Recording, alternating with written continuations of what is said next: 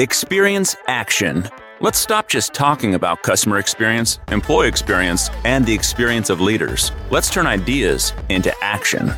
Your host, Jeannie Walters, is an award winning customer experience expert, international keynote speaker, and founder of Experience Investigators, a strategic consulting firm helping companies increase sales and customer retention through elevated customer experiences. Ready, set, action. One, two. Hey everyone, it is Jeannie Walters. This is Experience Action, and I'm here to answer your questions all about customer experience. So let's listen in. Hi, Jeannie. Our restaurant franchise employs a lot of teenage workers, and they often don't deliver quite the customer experience that we would like. What would you recommend to help frontline employees, especially younger workers who might not have as much real world experience, really understand why the customer experience is so important to our business and the critical role that they play in delivering that great customer experience? Thanks. Another great question here, and I bet many of you have this type of situation. Even if you aren't in the restaurant or hospitality space, you might be dealing with part time workers. You might have teenagers or people who have multiple jobs. They're essentially clocking in and clocking out.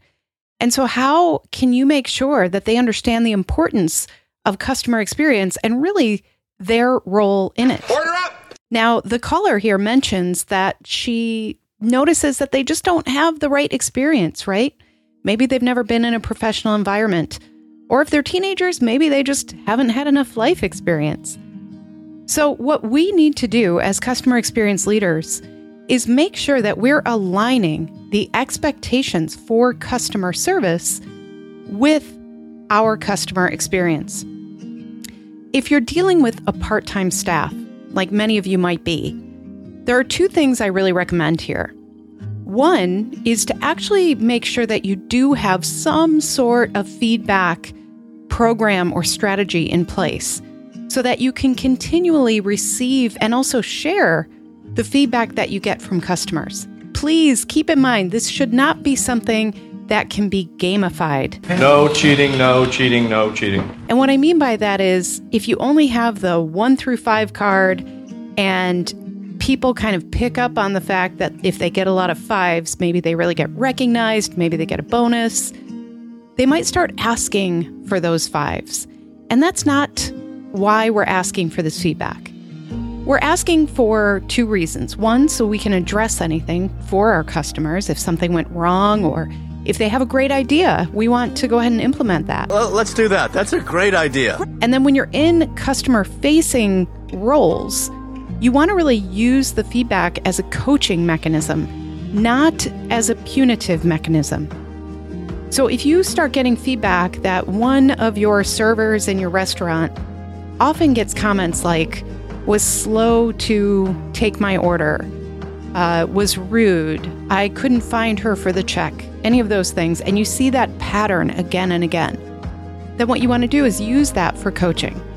And you want to say, this is the feedback we're getting.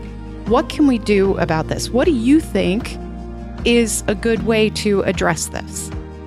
Now, obviously, if it doesn't improve, that is another conversation that might lead to, hey, this isn't working. But we don't want it to be used as something like a public shaming where we put up the scores for everybody and say, hey, uh, you know, Brian is at the bottom of the list again with customer feedback.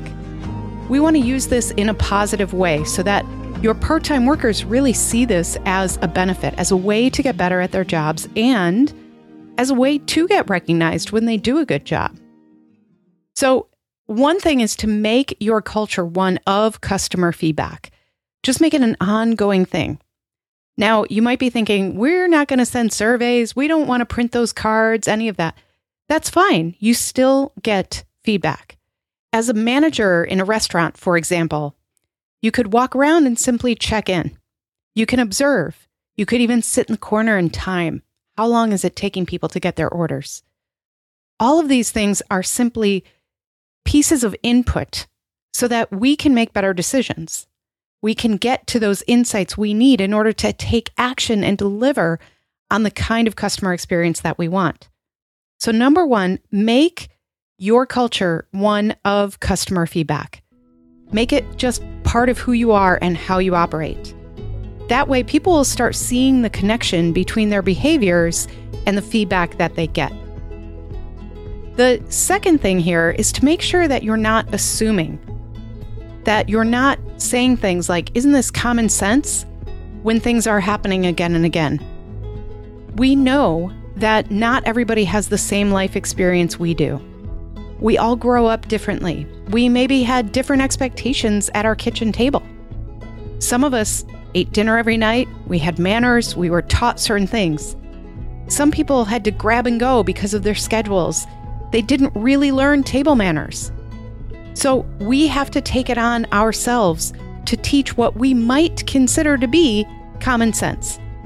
One of the ways that I like to do this is with a service code, which I've talked about on this podcast before, so we'll be sure to link to that episode. But essentially, bringing your employees into that discussion about what should our customers expect from our service.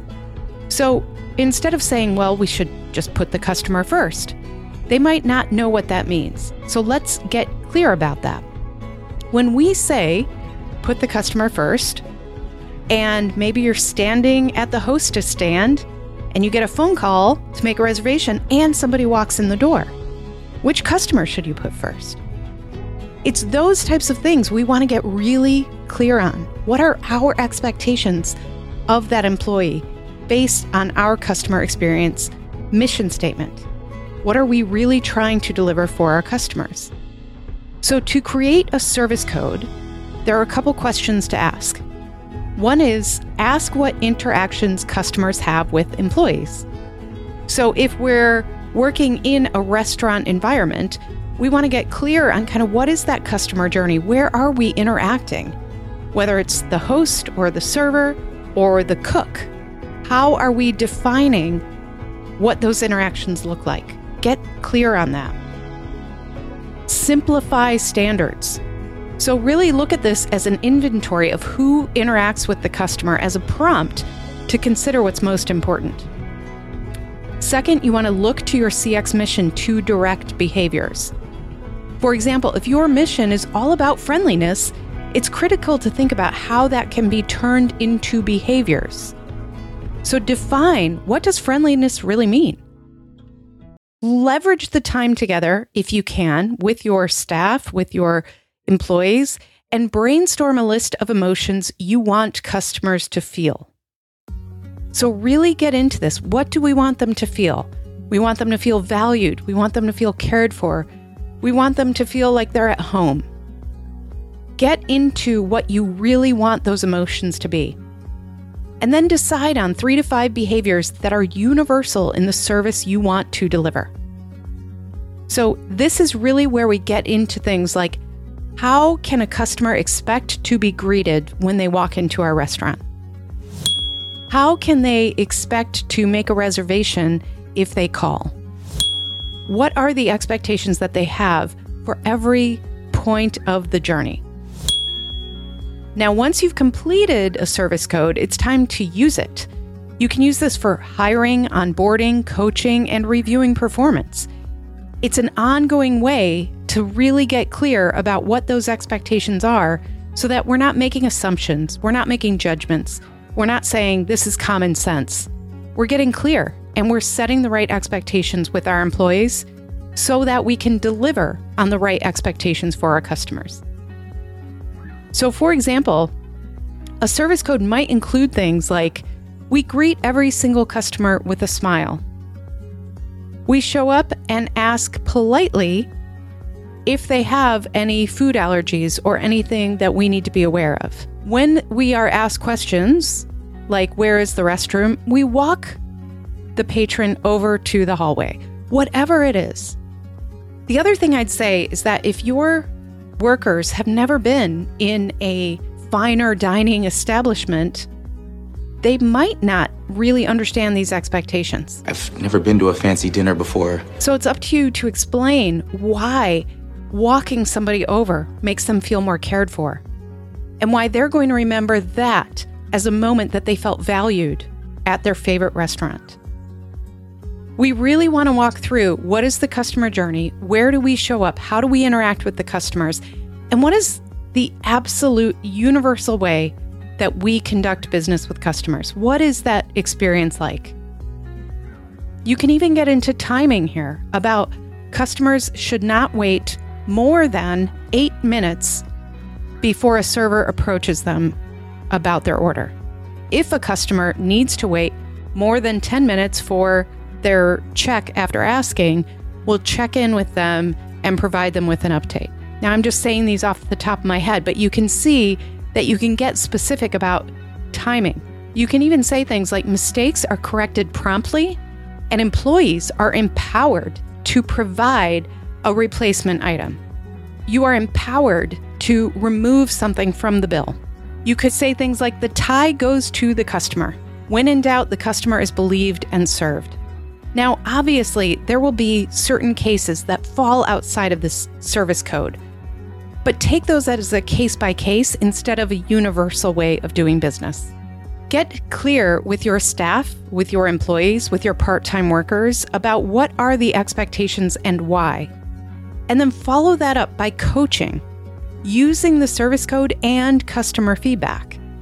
Help them connect the dots about why this is so important, and then really recognize and celebrate when they do the right thing. Yay! Let's get more real about defining what service looks like. That will make everything else easier. Well, now I'm hungry. We've been talking about restaurants. So now I think I'm going to uh, head off to my favorite restaurant. That sounds pretty good. And just a reminder, we have lots of resources, articles, videos for you at our learning center at experienceinvestigators.com. And we always love hearing from you. Don't be shy. Leave me a voicemail at Ask Jeannie. That's Jeannie with two N's. Dot VIP. That's our new link for voicemail for this podcast. We cannot wait to hear from you again. I can't wait to answer another question. And until then, keep delivering great experiences for your customers. Keep setting those expectations. Get clear about your success and keep asking these questions. They're great. I can't wait to talk to you next week. Thanks. To learn more about our strategic approach to experience, check out free resources at experienceinvestigators.com, where you can sign up for our newsletter, our Year of CX program, and more.